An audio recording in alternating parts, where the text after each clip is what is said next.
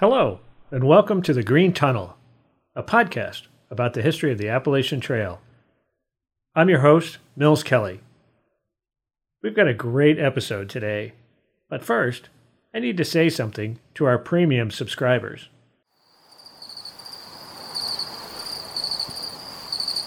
Just kidding. Nobody pays for our show. Every podcast we create here at R2 Studios is free and always will be. But shows like The Green Tunnel aren't free to create. We put a lot of work into bringing you our show, and so today I'm going to ask you to consider supporting our work with a donation. It's easy. Just go to our website, greentunnel.rrchnm.org, and click on the Become a Member link in the upper right hand corner of your screen. That will take you to a page where you can sign up for our newsletter, and there's a link to our donation page. On that page, you'll be able to donate, and you can learn what types of gifts we have for our supporters. All of us on the team would really appreciate your support. Now, let's get on to our show.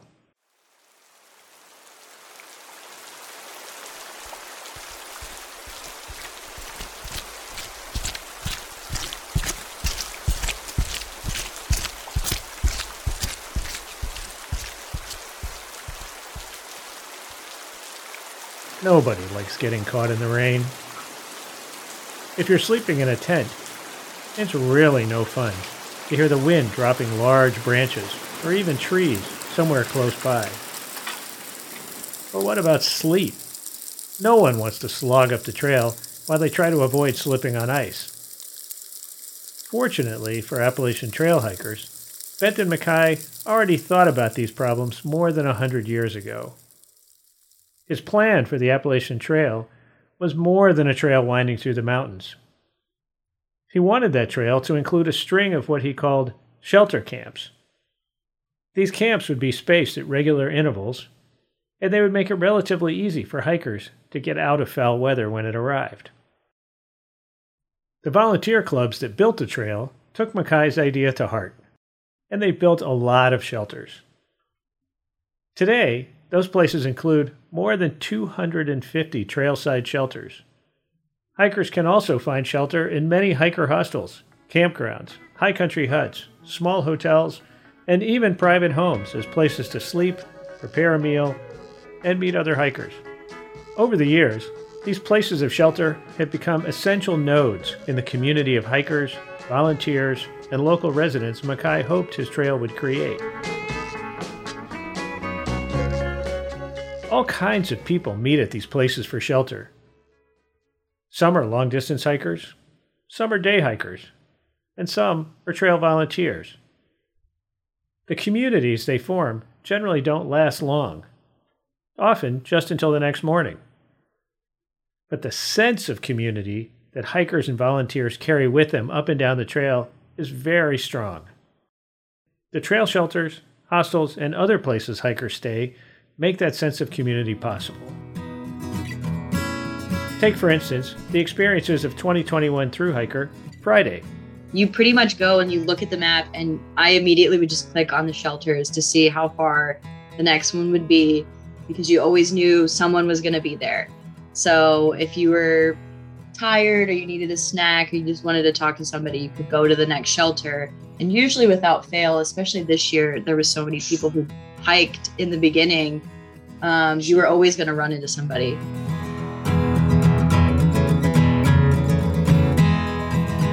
The big push for building the trailside shelters began in 1937. That was the year when the Appalachian Trail Conference chairman Myron Avery declared the trail complete.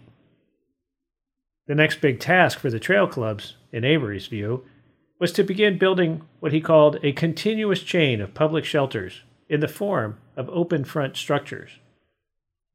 For Avery, these would not be, quote, casually located in different structures, unquote. They would be purposefully placed shelters intended for the general public. Avery and MacKaye both saw the Appalachian Trail as a people's trail and that same sentiment extended to its shelter system.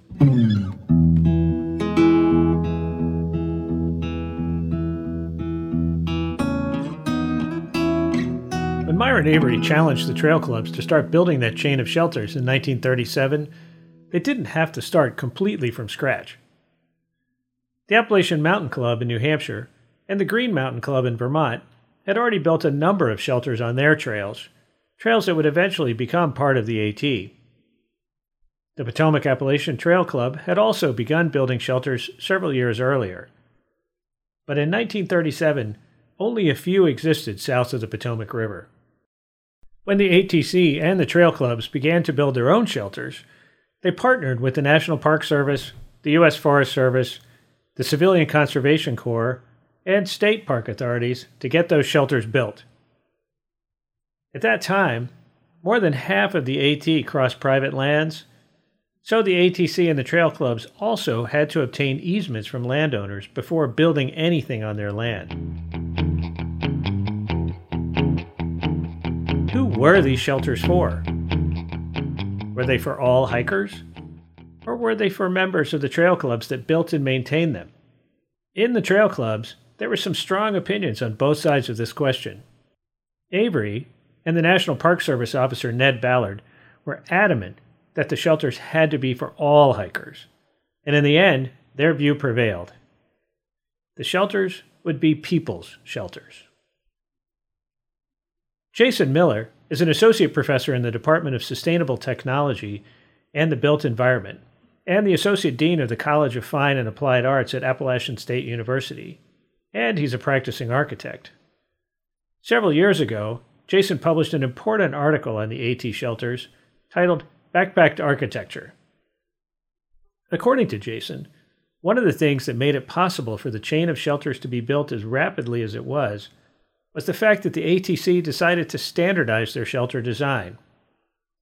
This decision made it much easier for the trail clubs to pre order all their building materials according to a predetermined plan it, it was pre-manufacturing and prefabrication before there was such a term or an industry. It was catalog homes, right? And I, I think that's uh, fascinating because that's basically in the in the 30s. That's what they're talking about. It's here's the catalog that you need to do this out in the woods on a site that is appropriate. And so, and site selection is a whole other thing um, for for shelters, kind of longevity. I think. Of course, building a shelter in the forest took a lot more effort than just ordering and shipping building materials. First, you had to choose a good location. It needed to be near the trail, close to a reliable water source, and ideally in a scenic spot. Sometimes, the perfect location didn't exist. Some shelters have water sources, but they're really far away. One example is the Ed Garvey shelter in Maryland, where you have to walk something like half a mile downhill to the water source, which, consequently, means walking a half a mile back uphill loaded with your water. Or there's the Peters Mountain Shelter in Pennsylvania, and it's 300 rock steps up to the water source. These sites may not be perfect, but at least there's water. And when it came to design, the ATC settled on the simple Adirondack style lean to. I think it was um, heavily influenced by the Adirondack shelters that were used by hunters and um, early travelers in colder areas like New York, New England, and they the basic design they said was directly copied from lean-tos used in New York because it was um, a simple design with little upkeep. You know, the slanted roof keeps the rain off of it, and they always had the one open side because before headlamps and things like that, travelers always had a fire, and so there would be a fire ring close to that open side that would provide warmth and um, light into the shelter. That was Sarah Jones Decker, friend of our show and author of the book, The Appalachian Trail Backcountry Shelters, Lean Tos, and Huts. Sarah is a former through hiker and now is a photographer and a farmer. She spent two years rehiking sections of the Appalachian Trail and taking photos of its shelters for her book what Sarah just described became the go to plan for the AT's chain of shelters. a three sided building, open in the front, with a steeply slanted roof.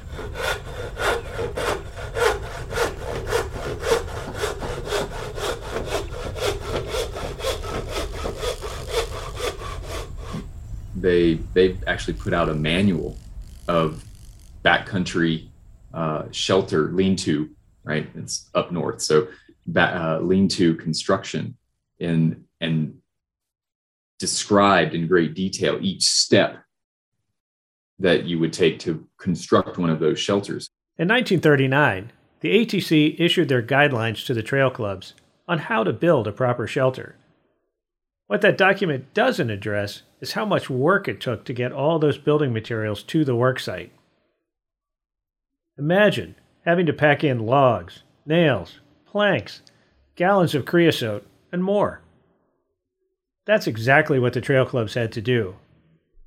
Where they could, the trail clubs cut, peeled, and shaped logs right on the site. And many of those logs were taken from still standing American chestnut trees that had died in the blight of the 1920s. Trail clubs tried to be as opportunistic as possible, but shelter building is just plain old hard work.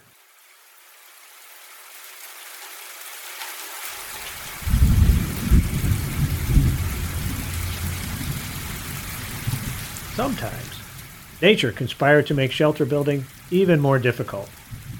In the 1950s, Maine's Appalachian Trail Club decided to build a new shelter at Chairback Gap. Although the site for the new shelter was close to a road, Mother Nature decided that that was too easy. After heavy rain made the nearby Pleasant River much higher than usual, a club volunteer remarked that they couldn't cross in the normal place. Quote, my car was scarcely more than a quarter of a mile away, the poor volunteer wrote. But the nearest route was more than seven miles. Despite the logistical challenges they faced, the trail clubs generally tried to stick to the ATC design. Except when they didn't. Sometimes, the shelters took on a regional flavor. These design decisions were often made in response to the local environment. For example, in Vermont, hikers could easily become snowbound in bad weather, so the Green Mountain Club built four sided shelters instead of the standard three sided structure. In other cases, local clubs took advantage of the building materials or existing structures easily at hand. The William Brien Memorial Shelter in New York was built entirely from local stone in 1933. Or there's the Over Mountain Shelter in North Carolina, which just happens to be a big red barn. Sadly, that shelter is now closed because the barn appears ready to tip over. In southern Pennsylvania, the trail shelters were built in pairs. Since 1989, Kurt and Tanya Finney have been the maintainers of the Tumbling Run shelters. Hikers remember them for the unique signs on the sides of the shelters yes, our, our, our two shelters um, are, are basically designated the, snoring and non snoring shelters.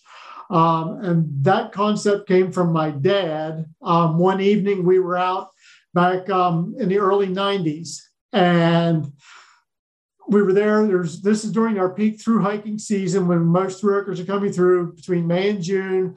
We we arrived, went in, introduced ourselves, and right away they wanted to know why all of a sudden, once you cross the Mason Dixon line, are there two shelters?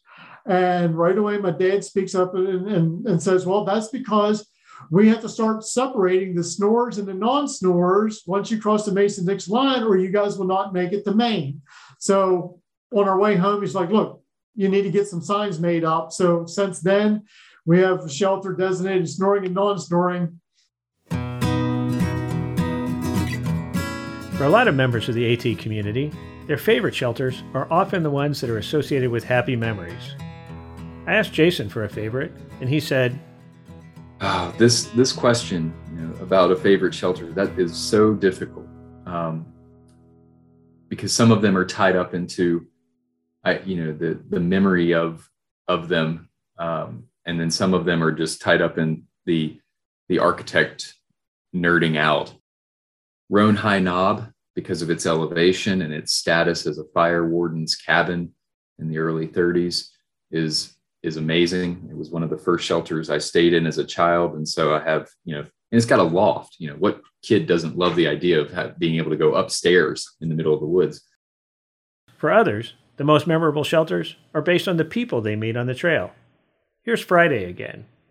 I liked all the ones in the Smokies because of the fire pit. It, that was when it was very cold still. And even though we had a bunch of people in there to keep like body heat warm, stuff like that. Oh, yeah, everyone was on top of each other. But I liked that they had a fireplace in there and it was just everyone would hang out even if they had tents outside. It kind of just brought even more people in. And here's the through hiker GOAT, or Great on All Terrain, who summited Mount Katahdin in 2021. There's one in Vermont uh, called the Lookout Shelter. Uh, it's not an official AT shelter. It's privately owned, but they let through hikers use it. And more or less, it's like a small house on top of Lookout Mountain uh, with a fireplace. It's all closed in with windows. There's top rafters you can climb up in, and they have this uh, ladder up to the top of the roof with like a viewing deck, where you're right before, as, as a northbounder, you're right before the White Mountains, which is the biggest challenge that nobody shuts up about. They're always like, "Oh, just wait for the whites," and uh, you can see them, and it's you know a little terrifying, but um, you know you get a phenomenal sunset there, and uh, you that's where you that's where we started really meeting southbounders. So you know all the northbounders and southbounders always hear about each other, um, and then you finally get to meet them. Benton MacKaye hoped the shelters would become locations where communities developed. What he didn't anticipate was how the shelters would become so important to a more transient community of long distance hikers, hopping from shelter to shelter. In a very real sense, trail shelters, hostels, and other such places have become the waypoints for all the members of that community to interact and build their relationships. People meet and keep meeting at shelters throughout their time on the trail. Sometimes they take a day off, a zero day. Sometimes they take an alternate route, following yellow or blue blaze trails rather than the white blaze AT. I think there's some value and there's great um, connective tissue in the idea that I'll meet you at the next shelter or I'll meet you two shelters on you know we'll reconnect because you're going to take a couple zero days here. If you you know if you yellow blaze i'll meet you here. It's a lot easier than saying a particular tree or a water crossing right? So i think that as humans we have as we kind of changed our you know and evolved our society and, and place is really important. These are little places. And that's critical to the idea of a community is a sense of place.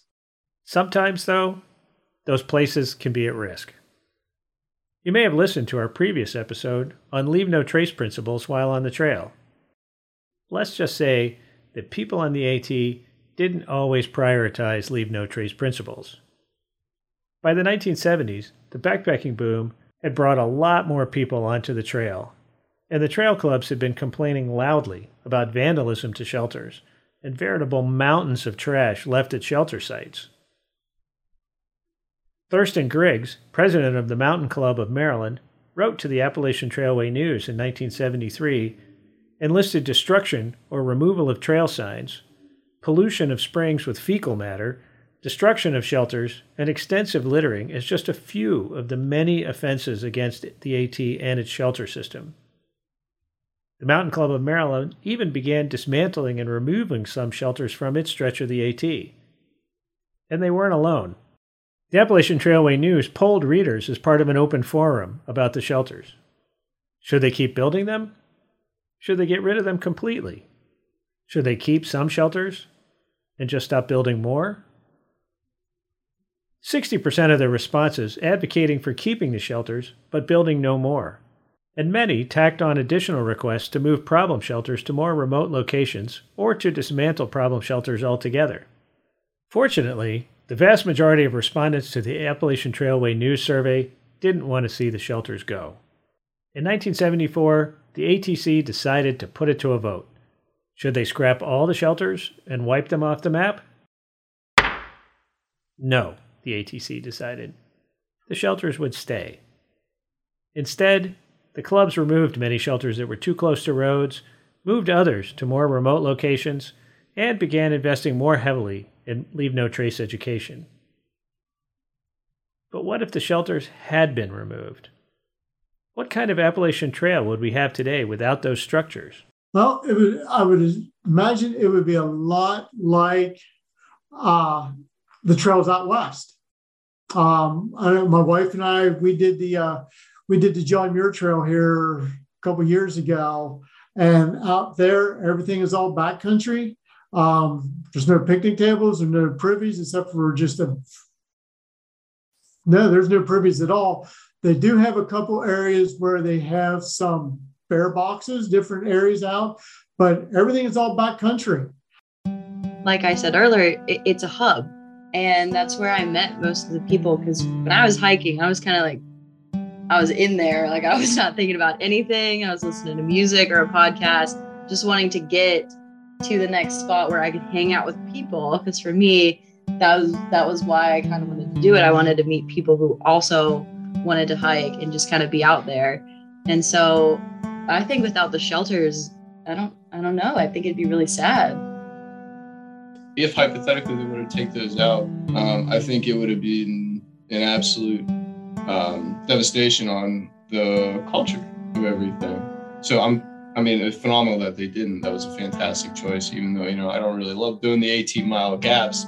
Yeah, I think it would have changed things irreversibly. If the shelters were to go away, then the long green tunnel just becomes another trail. It's what separates it uh, from just about any trail, not to mention any long distance trail corridor. Uh, it's it's kind of part of the what makes the the Appalachian Trail uh, such a powerful draw to so many. Benton MacKaye also hoped that his trail would become an economic engine for the depressed Appalachian Mountain region.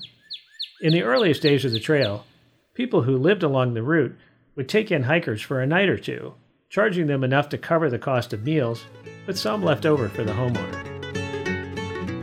In 1949, a writer for the National Geographic who was hiking a stretch of the trail in Virginia stayed at one such home.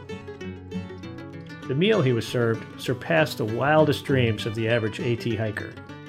Quote, bowls of vegetables and stewed fruit, platters of meat, plates piled high with hot biscuits and cornbread, pitchers of milk and cream, jars of honey and homemade jam crowded the table.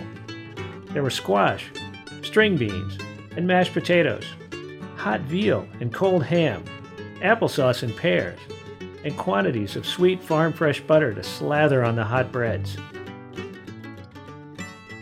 What hiker wouldn't want a meal like that? The tradition of taking in hikers continues today, but most in the form of trailside hostels. Many of them just rooms in a private home or a bunkhouse situated next to the house. One such hostel is the Wonderland Hiker Refuge outside of Linden, Virginia. The co owner, Lyric, told us how she got started taking in AT hikers. We had no intention of having a hostel, like at all whatsoever. Um, we were just hiking our mountain one day once we figured out where we were and we were on trail and it was in the middle about this time of June about 4 or 5 years ago we were hiking down the mountain and we came across three through hikers that were sitting at the bottom of the trail and it was about 100 degrees outside that day. And they were really tired and they were really hot and so we just started talking to them and we said, "Hey, do you want to come home with us?" Kind of deal. Take a shower, wash your clothes, have some food, and so we invited them into our home, just as trail angels, I guess. The Wonderland Hiker Refuge is really just six bunks in Lyric's garage, but it comes with some home cooking, a chance to do some laundry, and the opportunity to rest for a day or so off the trail. Lyric really thinks of her hostel as a refuge, especially for hikers in need. Not long ago, she took in a group on one of those terrible, no good, very bad weather days on the trail. Like They were freezing.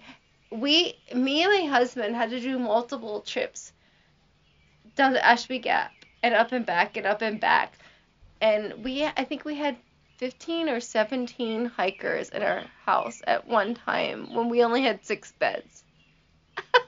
so they were everywhere. They were everywhere. Like, but they didn't care. And we picked them up and they were freezing, like shaking, like on the verge of hypothermia. Right. Like they had been out for four or five days, 40 some degrees, wet. Everything mm-hmm. was wet. And so we took them all in. It's okay. We took them all in. Like if you don't care, we don't care. So I went to the store. I made two gigantic pots of chili, two gigantic pots of macaroni and cheese, and two gigantic pots of cornbread, and fed everybody. I have these amazing pictures on my Instagram of hikers just sitting all in my little tiny living room, just on the floor eating, you know. And they made their way like they just did, did it. They stayed for four or five days. We had a blast. Other hostels are run much more like hotels. Serena Ryan opened the Notch Hostel in New Hampshire in 2015. I saw on her website that she had been inspired to open the hostel by the book AWOL on the Appalachian Trail, and I asked her to tell me that story.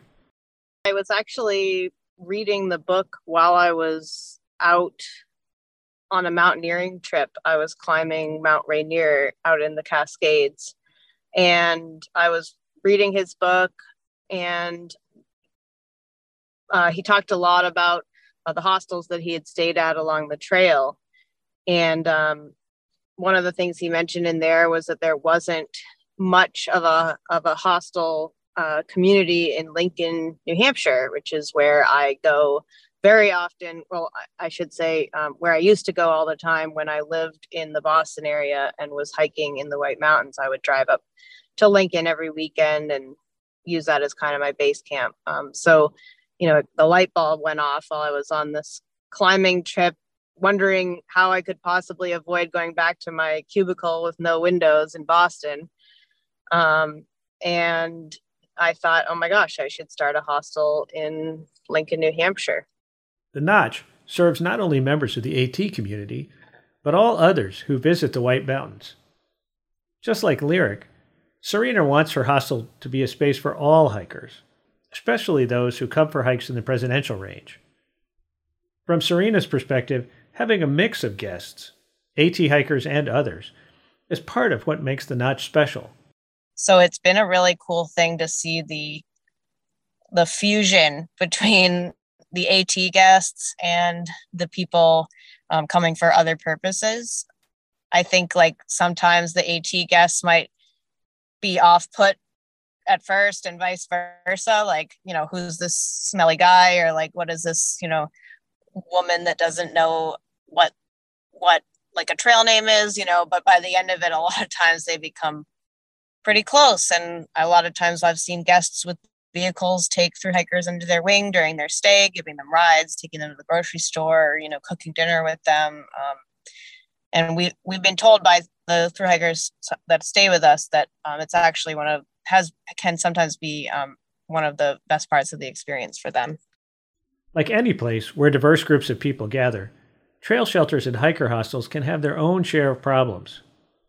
We've already discussed what can happen when too many hikers use and sometimes abuse a particular trail shelter. Hiker hostels can pose a different set of challenges because guests are paying for the right to spend the night. Because more than 3 million people a year set foot on the AT, the potential for conflict among hikers is always present. And Serena is very clear that her hostel is and will remain a place where everyone feels welcome. My primary focus is on community building. Uh, I've done a lot of work in the social justice and racial justice community, particularly, uh, which is very small here in northern New Hampshire, trying to work on um, on uh, building uh, that community space, starting at the hostel, but also um, more broadly in in like the White Mountains hiking community. Um, we are very vocal about our hostel being a safe place for guests of color, trans guests, guests of any um, disability, and we and other like marginalized communities. I realized that I had an opportunity to use the hostel as a community building tool for uh, an inclusive community in the White Mountains.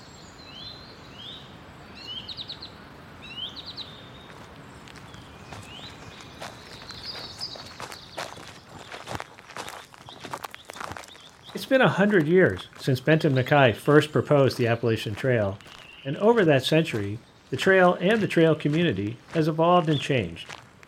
But MacKaye's vision of the trail as a people's trail, a place where all can go and all will be welcome, has remained at the core of the AT hiker experience. Without the shelters and the hostels, the AT would be a very different place. Well, you know, I, I, I've given this some thought over the years, and I think um, the idea of why or how do the sh- you know how the shelters contribute to to this idea of larger community that MacKaye was interested in is they are the physical artifacts of an ephemeral year by year community right? Each year a group of people decide ever growing number right? Decide that they're going to through hike that. That's one sub community every year there are continuing hikers. People who do section hikes and who just connect. There are the day hikers. There are people who touch the trail once and maybe never again and there are people who touch it for decades. The thing that stitches an ever-changing trail little relocations or erosion or you know whatever the case may be you take 2100 miles and you break it into 10 to 15 mile chunks because there's something there physically that gives you a waypoint that gives you a milestone that gives you a, a memory or gives you a lesson right? I mean it's there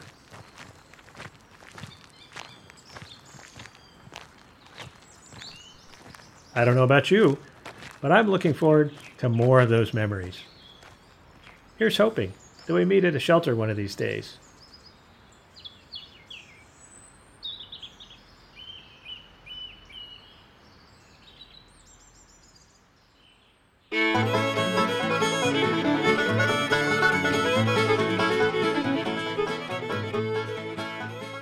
The Green Tunnel is a production of R2 Studios at George Mason University.